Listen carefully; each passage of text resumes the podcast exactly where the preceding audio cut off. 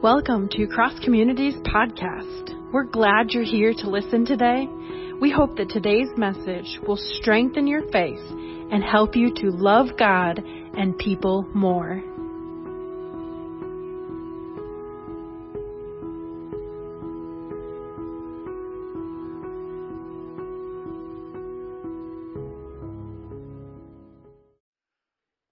Well, I would invite you to take your Bible, however you read your Bible, whether that's in book form like this, or whether that's on an app or your phone, whatever, however you do that, go ahead and get your Bible and open them to Ephesians chapter 3, verse 14, that Deidre so beautifully read to us. You may think, well, wait, I thought we were talking about honest prayers and you've been talking about grief and anger. Yes, yes, we have been.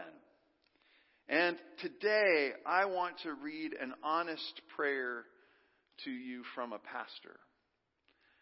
I'm getting ready to head on vacation. Looking forward to that. Love you guys, but I'm going to be gone for a few weeks. Need to rest. Need to be alone with my family. Need to be alone with just Lori. We're going to get to do some of that too, which will be great. But I wanted you to hear this today. I wanted you to hear a prayer from a pastor's heart. See, Paul is writing this to a church, and some scholars that I read this week said it may not have been just specifically to Ephesus because they found some older manuscripts that, that leave out the, at the very beginning that this is to the church of Ephesus. And they kind of wonder, was this one of those circular letters that Paul wrote and, and whoever was reading it was just supposed to insert whatever church he was at? So maybe this is for us today. For the church Cross Community Church in Portage, Michigan in the year 2021. Hear what Paul, Pastor Paul, writes. For this reason, I kneel before the Father, from whom every family in heaven and on earth derives its name. I pray that out of His glorious riches, you should underline His important. That's the important word right there. His glorious riches. He may strengthen you with power through His Spirit in your inner being, so that Christ may dwell in your hearts through faith. And I pray that you all, being rooted and established in love, may have power, together with all the Lord's holy people, to grasp how wide and how long and how high and how deep is the love of Christ. And to know this love that surpasses knowledge. That you may be filled to the measure of all the fullness of God. Everybody say all. All the fullness of God. Not part of the fullness of God, not some of it, not a little bit, not a pinch, not a skosh, but how much? All the fullness of God. Now to him who is able to do immeasurably more than all we could ask or imagine according to his power that is at work within us, to him be glory in the church and in Christ Jesus throughout all generations forever and ever. Amen. This is the word of God for the people of God. And our response is, thanks be to God.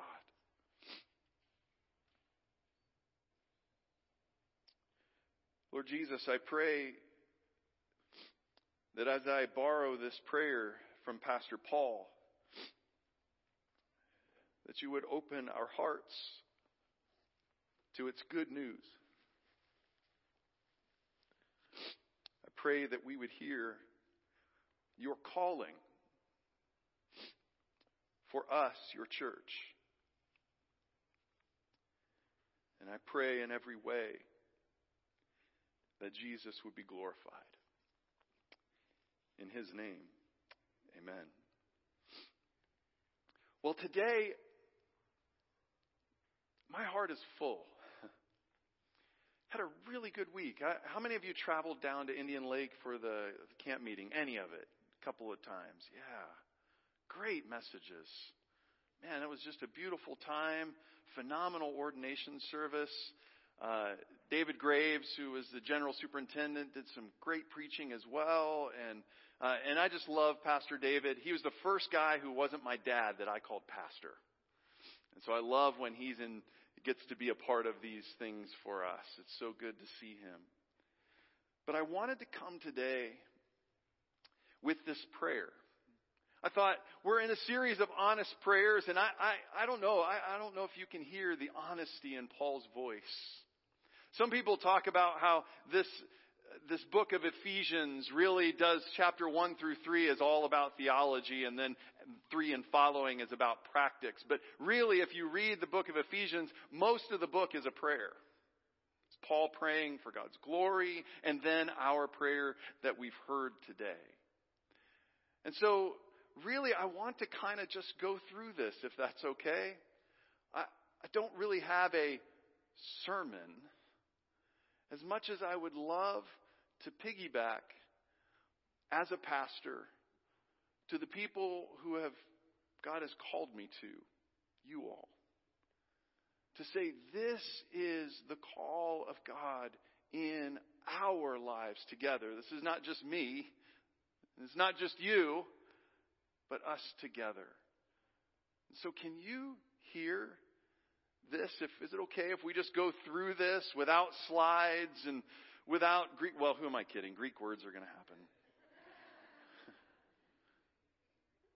but I, I want you to hear an honest prayer from your pastor for you and for us together. Let's just go at verse 14. Paul says, For this reason I kneel before the Father, from whom every family in heaven and on earth derives its name. Now, the interesting thing that I found about that is I kneel before the Father. You and I kind of take for granted this kneeling before the Father. Uh, because we have altars and those kinds of things, and somehow it's just become a part of the ethos of the church. It's just kind of who we are that we understand it's okay to kneel before God. But for Paul, a good Jew, the posture of prayer is to stand and to have hands open as you pray. They're actually more charismatic than some of you all are. This is the posture of prayer. And yet, Paul says that he, in this time, in this prayer, that he wants to pray for that church or those churches, if this is a circular letter, that Paul might be praying for us, is that he takes a different posture than the normal posture. And of course, kneeling is a posture of surrender. Kneeling is a posture of reverence. Kneeling is a posture that says, you are in authority and I am here to do what you ask, O God. But there are some scholars who say, even though it does, and the Greek is very specific, I bend my knee before the Father. Wonder if he also meant by this that he is driven to his knees by the weight of this kind of prayer, what he longs for this church to understand. And that kind of praying I really get. It's not every day. But if I'm honest, there are seasons where I simply feel like I just am driven to my knees by the weight of our life together. And I want you to know, I'm not complaining about that. I think that's good. I think that's, that's the way pastoring is supposed to go. And there are days when I was reading that, I just, it gripped me. Yeah, I've had those days where I just feel like the only thing I can do is to bend the knee. And sometimes I'm not sure if it's I am the one bending it or it is the weight that is just driving me to my knees. But it's the place where I say, okay, God, this, this is yours. What are we going to do here? The other thing that strikes me about this is that Ephesians was written from prison.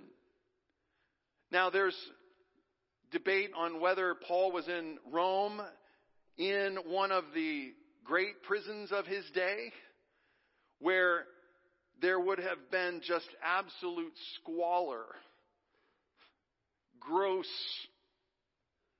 not, they didn't rinse it out. They didn't come with uh, hand sanitizer once one prisoner was gone and the next one came in. They just left it forever. The last place I think I'd want to be is on my knee. And if you're a good Jew who, who worries about being pure and all of those kinds of things, do you hear and sense the urgency of what Paul is saying? If he's in that kind of gross dirtiness, that he is still praying for this church, and his burden for this church to understand something drives him to his knees, and he doesn't care if it's gross when his knees hit the floor. It's that kind of burden.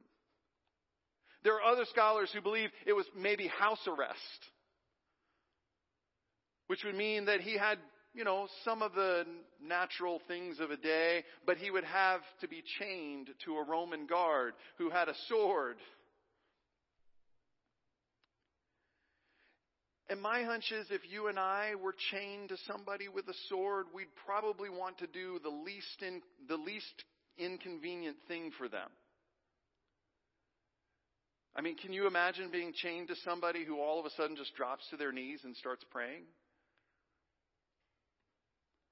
You'd probably be like, oh, come on, you know, are you done? And yet, Paul, in his burden for this church to understand something, is willing to look silly in the eyes of someone who has power over him, is willing to inconvenience them because he is so burdened for this church to understand something. And he's not going to, he's not going to just do the conventional thing. He's going to do something that gets him into a posture where he knows where real authority lies. he goes on, let's look at verse 18. I pray that out of his glorious riches he may strengthen you with power through his spirit in your inner being. So his prayer then is, is very uh, Trinitarian. We heard this a little bit out at, uh, out at camp meeting. Meaning he's, he's incorporating all of how we as Christians understand God. God as Father and Son and Holy Spirit. And so he prays to the Father through whom all the families of heaven and earth, in other words, all the cosmos derives its name, is made and, and held by him and in him and through him. And he prays that out of his, the Father's glorious riches, he may strengthen you with power through his spirits in your inner being. That means at the core of who you are.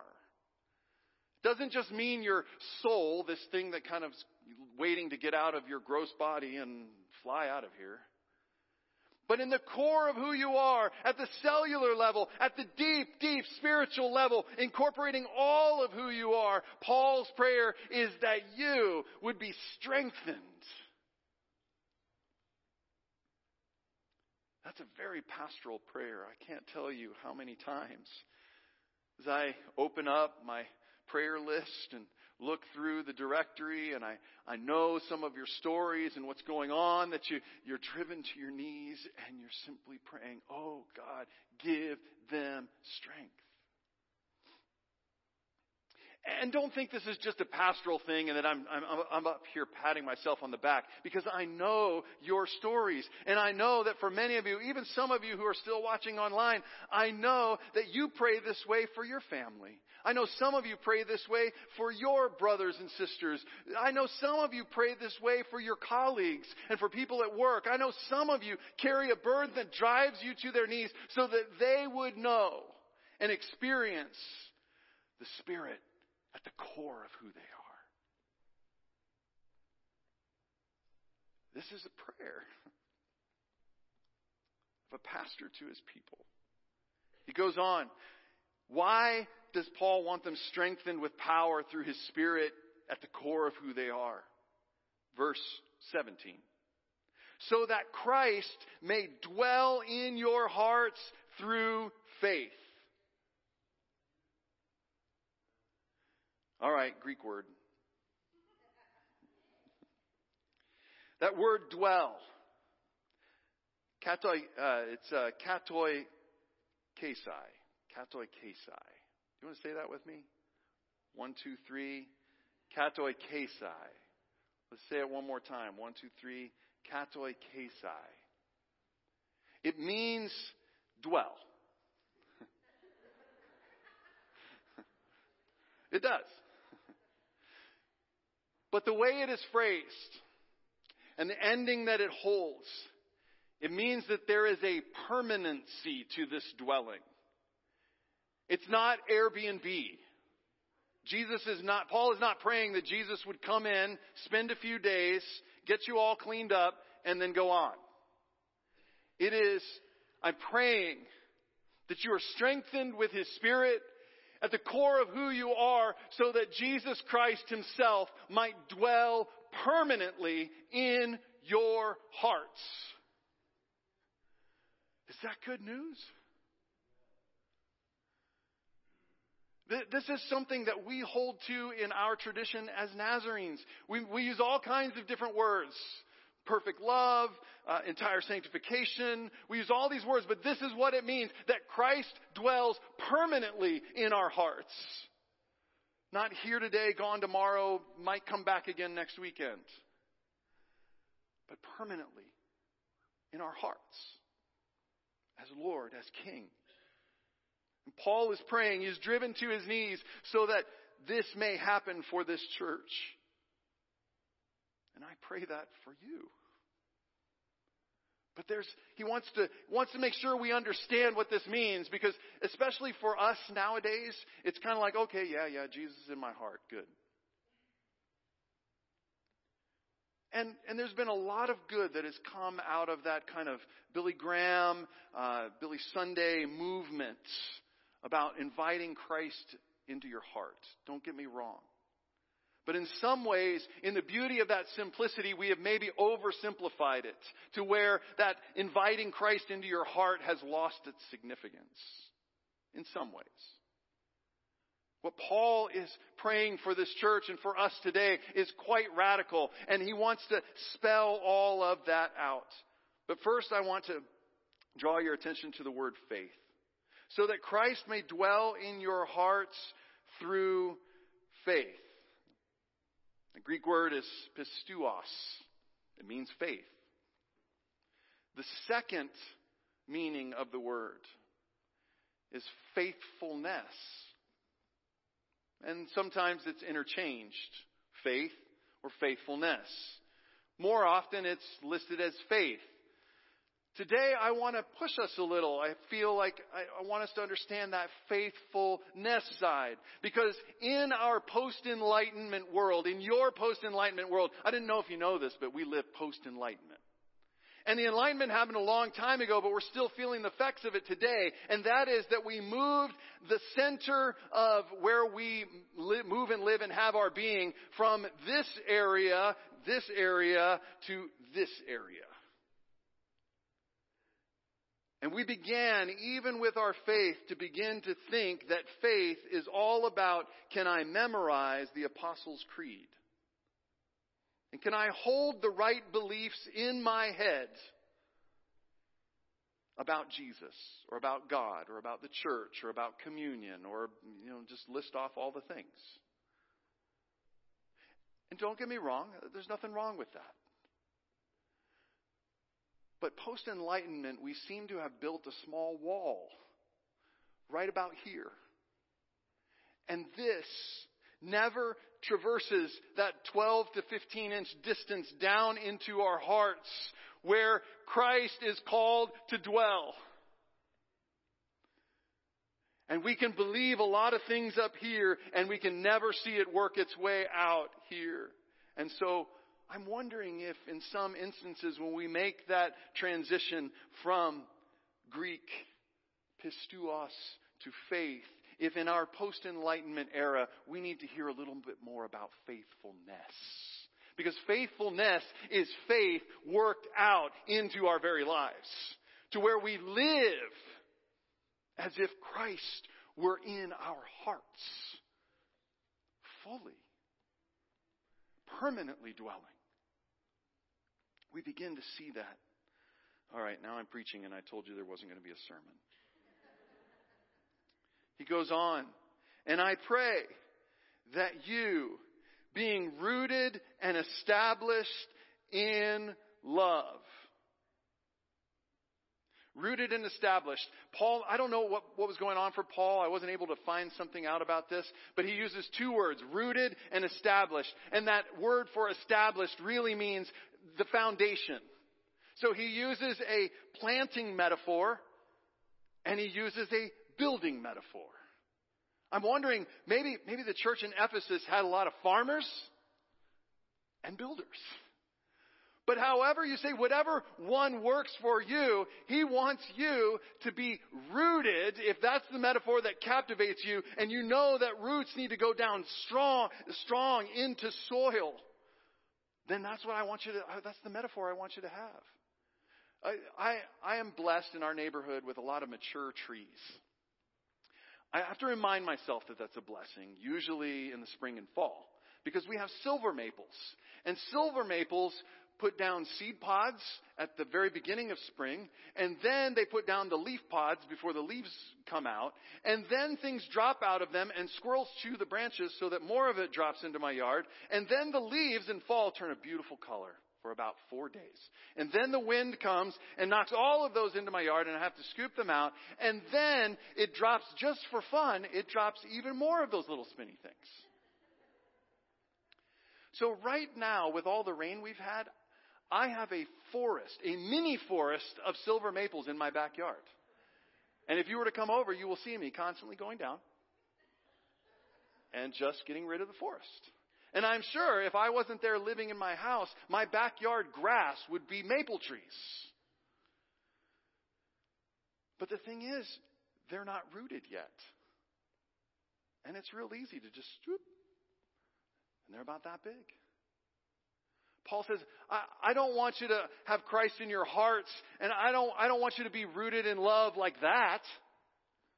I, I want those roots to go down deep into the soil. I want them to spread out in love. I want them to drink deep of the love of Christ. I want, I want them to be planted and secure so that when winds and storms come, you know where you're rooted and grounded. And that's what I want for you, church.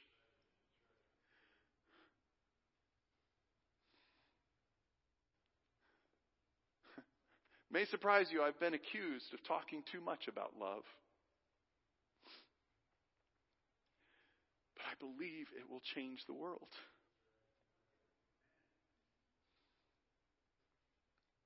And Paul wants you rooted and grounded in that. I understand that as a pastor.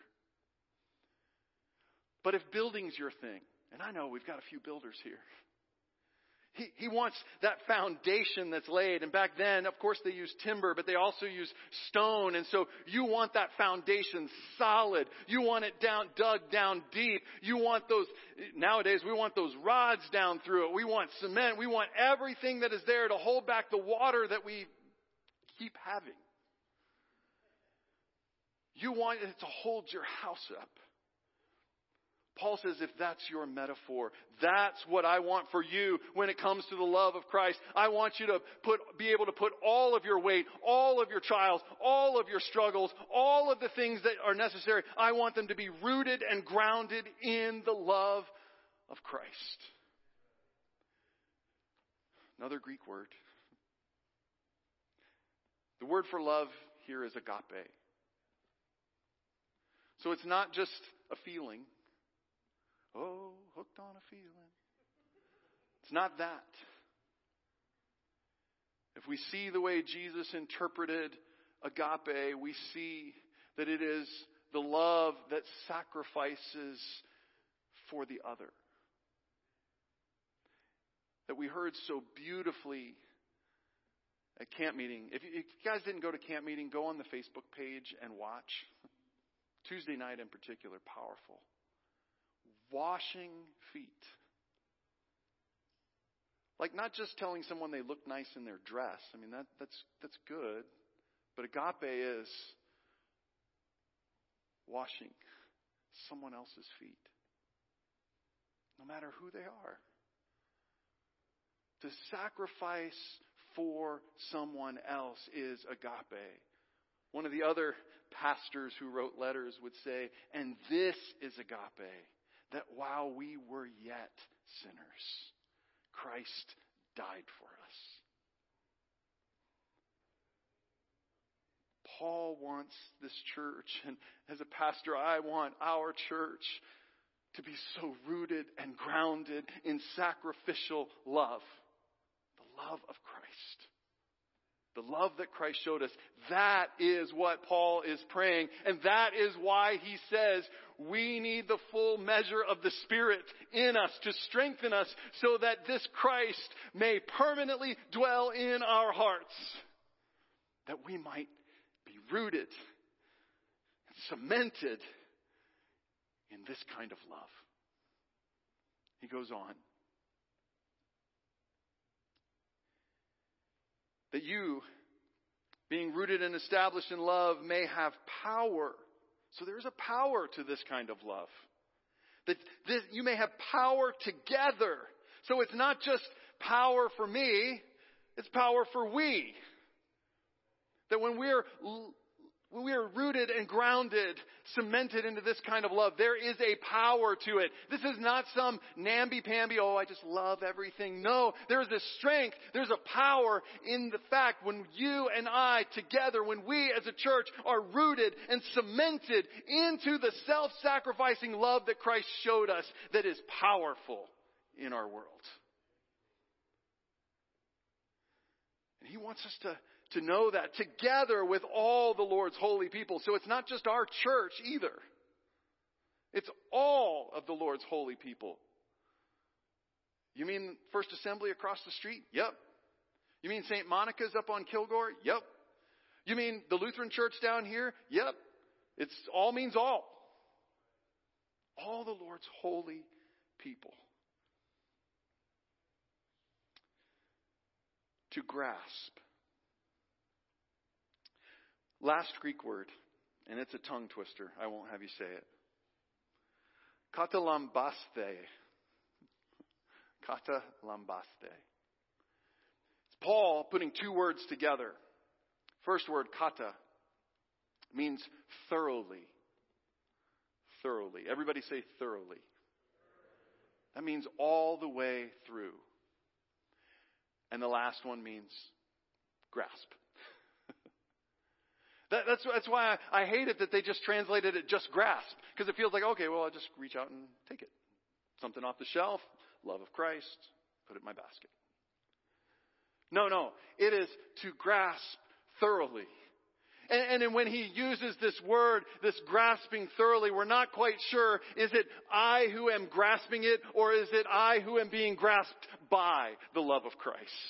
In the midst of what He is calling us to do, to be rooted and grounded in this. I want to grasp it. I want to have it thoroughly within me. It's not just for my head. It's not just for my heart. It's for all of me, all the way down to the core. That's why I need the strength of the Holy Spirit to open all of who I am that Christ might dwell in my heart permanently. This is a powerful prayer from a pastor.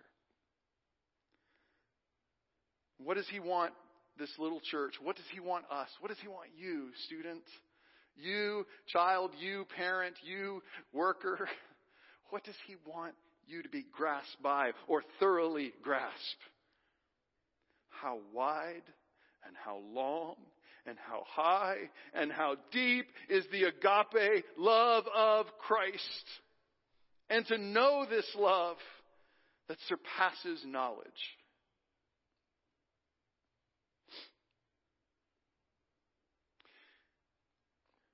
Have you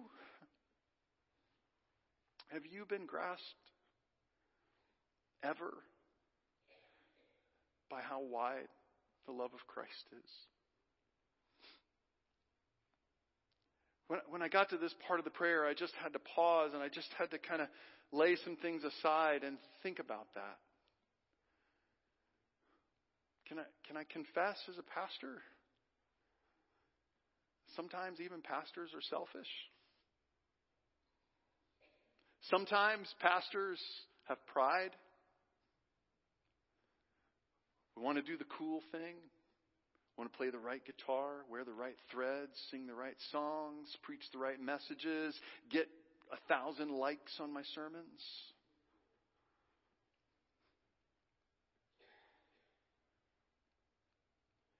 That I can remember back into my past and why the love of Christ would come to a young teenager struggling with all kinds of self esteem issues. I mean, it hurts to lose your hair at 18. and to look like you're 55 when you're 20. Why the love of Christ would come and call someone like me to do something like this with people like you, his love must be very wide. And I began to think beyond that because it's really tempting in our day and age to think about the wideness of the love of Christ for me. And if I'm really good, I might include my family. I might include my friends. But that's not the love of Christ that Paul is talking about because that kind of thinking about wideness in that term doesn't require the full strength of the Holy Spirit. But boy, it sure does when we hear Jesus' words that say, love your enemies. And we begin to let Jesus push the boundaries out so it's not just the people we like, but it's all the people that we remember that John 3:16 said for God so loved the world and that word that we translate world is the word cosmos. For God so loved the cosmos. So how big is the cosmos? Huge. Are you in the cosmos? Is everyone in the cosmos? Do you begin to see why we're going to need the strength of the Spirit with Christ dwelling permanently in our hearts if we're ever going to thoroughly grasp the wideness of the love of Christ? It's not easy. But that's not the only adjective he uses. He goes on and says he wants us to know how wide, but also how long. You know, it's really easy to be patient with somebody else's kids when you know they're going home. So you can you can just kind of mm, nod and smile and oh they were great and send them on home. That's not the long that Paul is getting at. When he wants us to wrestle with how long is the love of God. It means that the love of God has been from the Garden of Eden when He created all that there is. And when human beings decided to take things into their own hands, oh, there were consequences and that was part of love, but there was also preparation for where they were going and He clothed them and He sent them out and He never has given up on humanity from that day until this day. And that love will continue on for as many generations as is necessary so that Christ can dwell not only in our hearts, but forever in our world when the kingdoms of this world have become the kingdoms of our Lord and of His Christ, and He shall reign forever and ever. That's the length of the love of Christ. And it's going to take the Spirit strengthening us so that Christ can dwell permanently in our heart, for us to be fully grasped by how wide and how long is the love of Christ. But that's not it. It also says high. How high? Sometimes we think that we're down so low and the mountain is so tall. And yet the prayer here is that, oh, tall mountains are pretty small in light of the cosmos. How high, how far away is the furthest star? Even there, his love is beyond and holding and encapsulating. There is no place so grand and glorious that you can move away from the love of Christ. And lastly, how deep. I don't know about you, but I've had some things in my life, some sin, some shadowness, some shallowness, that sometimes you begin to wonder can God's love find me down here? And so Paul wants this little church to understand not just how wide and how, how long and how deep and how high, but how deep the Father's love is for us.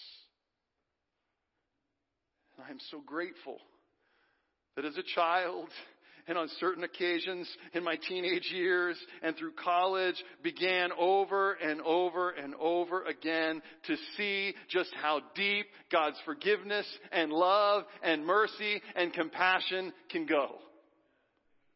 And just like the wideness of this, I think Paul's prayer is not just for you to understand how deep it is for you, but that it should be a lens through which we need the strength of the Spirit and we need Christ in our hearts dwelling permanently and we need all of that strength to see how deep it is for someone else. That there is no one so deep into sin or destructive patterns or habits or addictions that God's love cannot find them and make a difference in their life?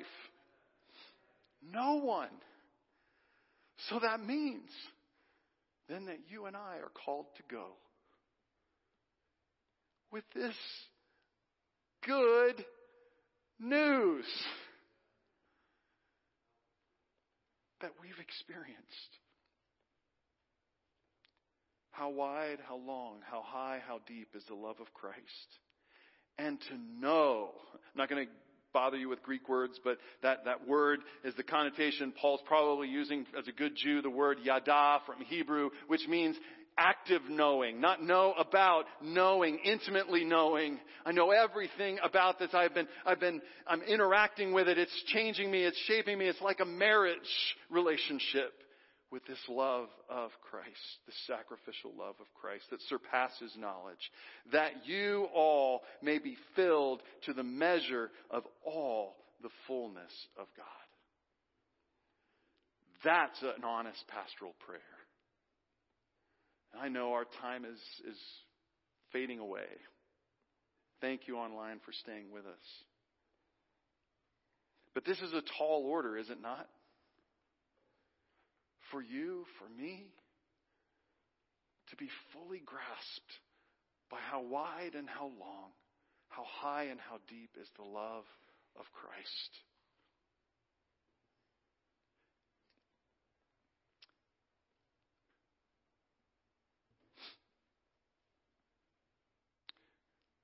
And I know it's a tall order.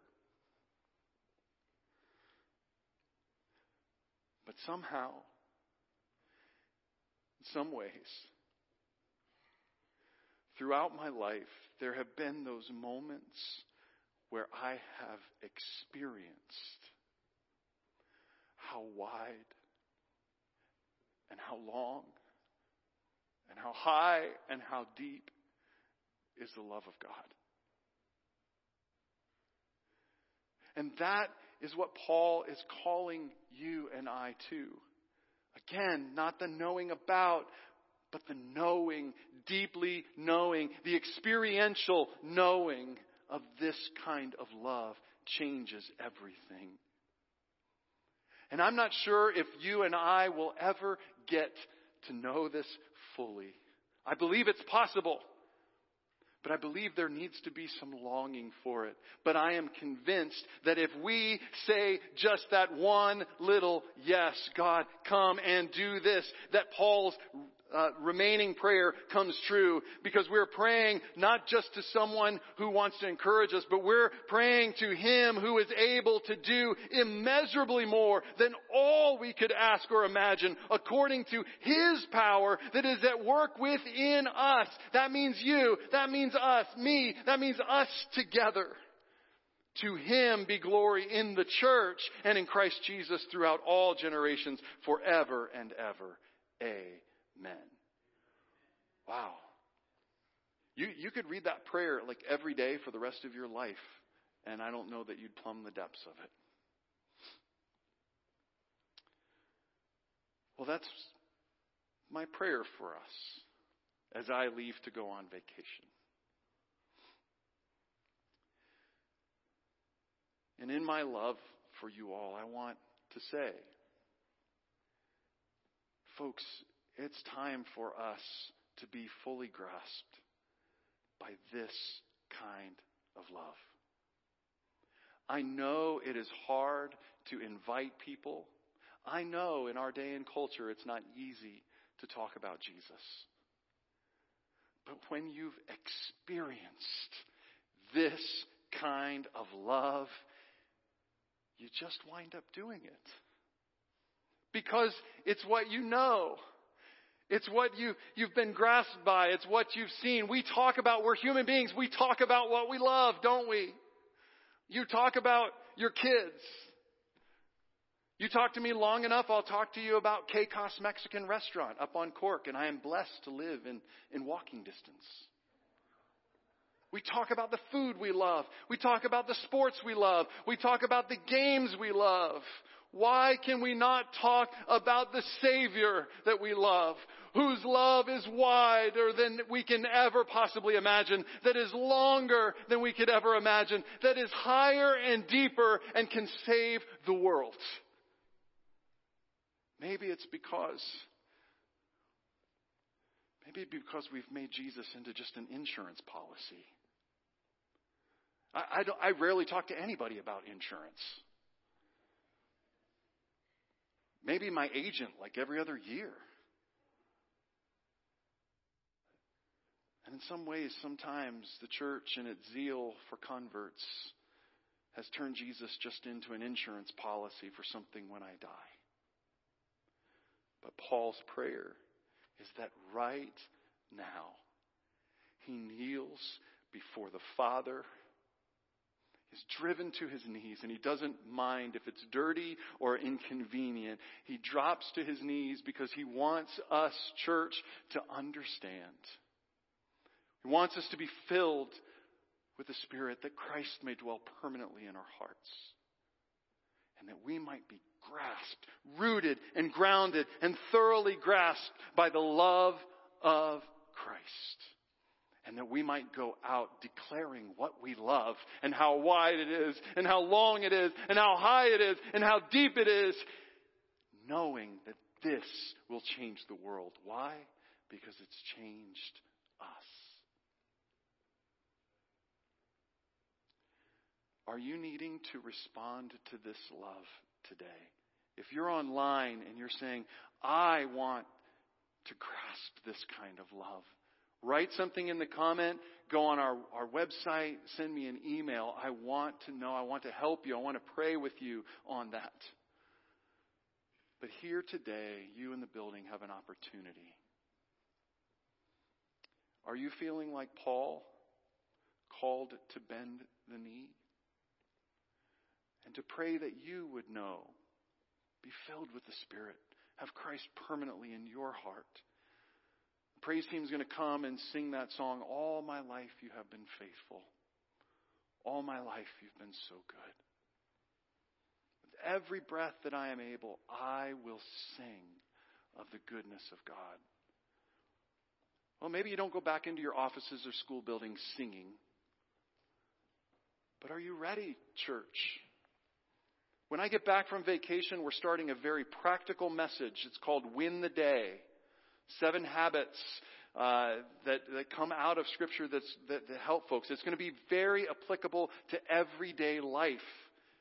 Is there someone that you need to tell of the goodness, the wideness, the depth, the length, the height of the love of Christ and invite them to come to a very practical series that will help them in their everyday life. It's going to be about seven weeks. They can go, who are you going to invite? Who are you going to declare the goodness of God to? Help, the one who is able to do immeasurably more than all you could ask or imagine is ready to assist. So I'm going to invite you to stand while they sing. And if you need to come and bend your knee to pray that you would grasp this kind of love, young person, teenager, student, whoever you are, the altar is open. And I know we don't do this often and we haven't done it a lot since COVID. But I'm going to invite you to come. If you just need to pray, if you just need to say, God, I need the strength of the Spirit. I need the sense that Christ is dwelling permanently in my heart. I want to know what this prayer is all about. Then you come. Let's pray as we close. Father, we're grateful for this ancient prayer that reminds us of what we're called to and what we can experience in and through you.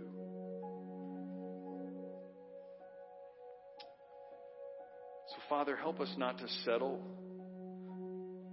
for just an insurance policy, but for an experience of resurrection life filling us to the core of who we are, our inner being. Pray that you would day by day amaze us, shock us with how wide your love is, how long your patience is how high your greatness of your love is, and how deep is its transforming power and ability. May we be a church that has that kind of loving power. And may we see our communities, our jobs, our schools, our communities, our world change through it. Pray and we ask these things through Christ our Lord, who lives and reigns with you in the Holy Spirit, one God forever and ever. Amen. Would you receive this blessing? If those are praying, you may continue to pray. My brothers and sisters, may you be filled with the Spirit that Christ may dwell permanently in your hearts.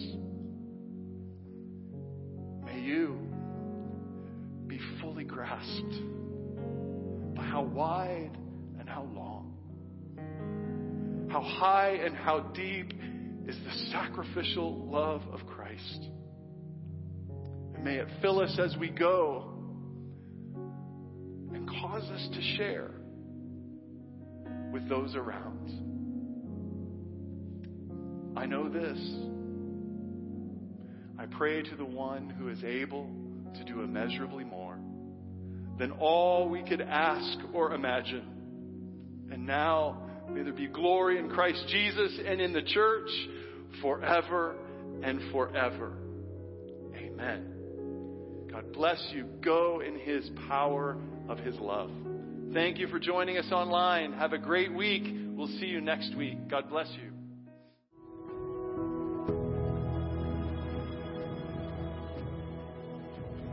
Thank you for tuning in to Cross Community's Podcast. We hope you will join us next week.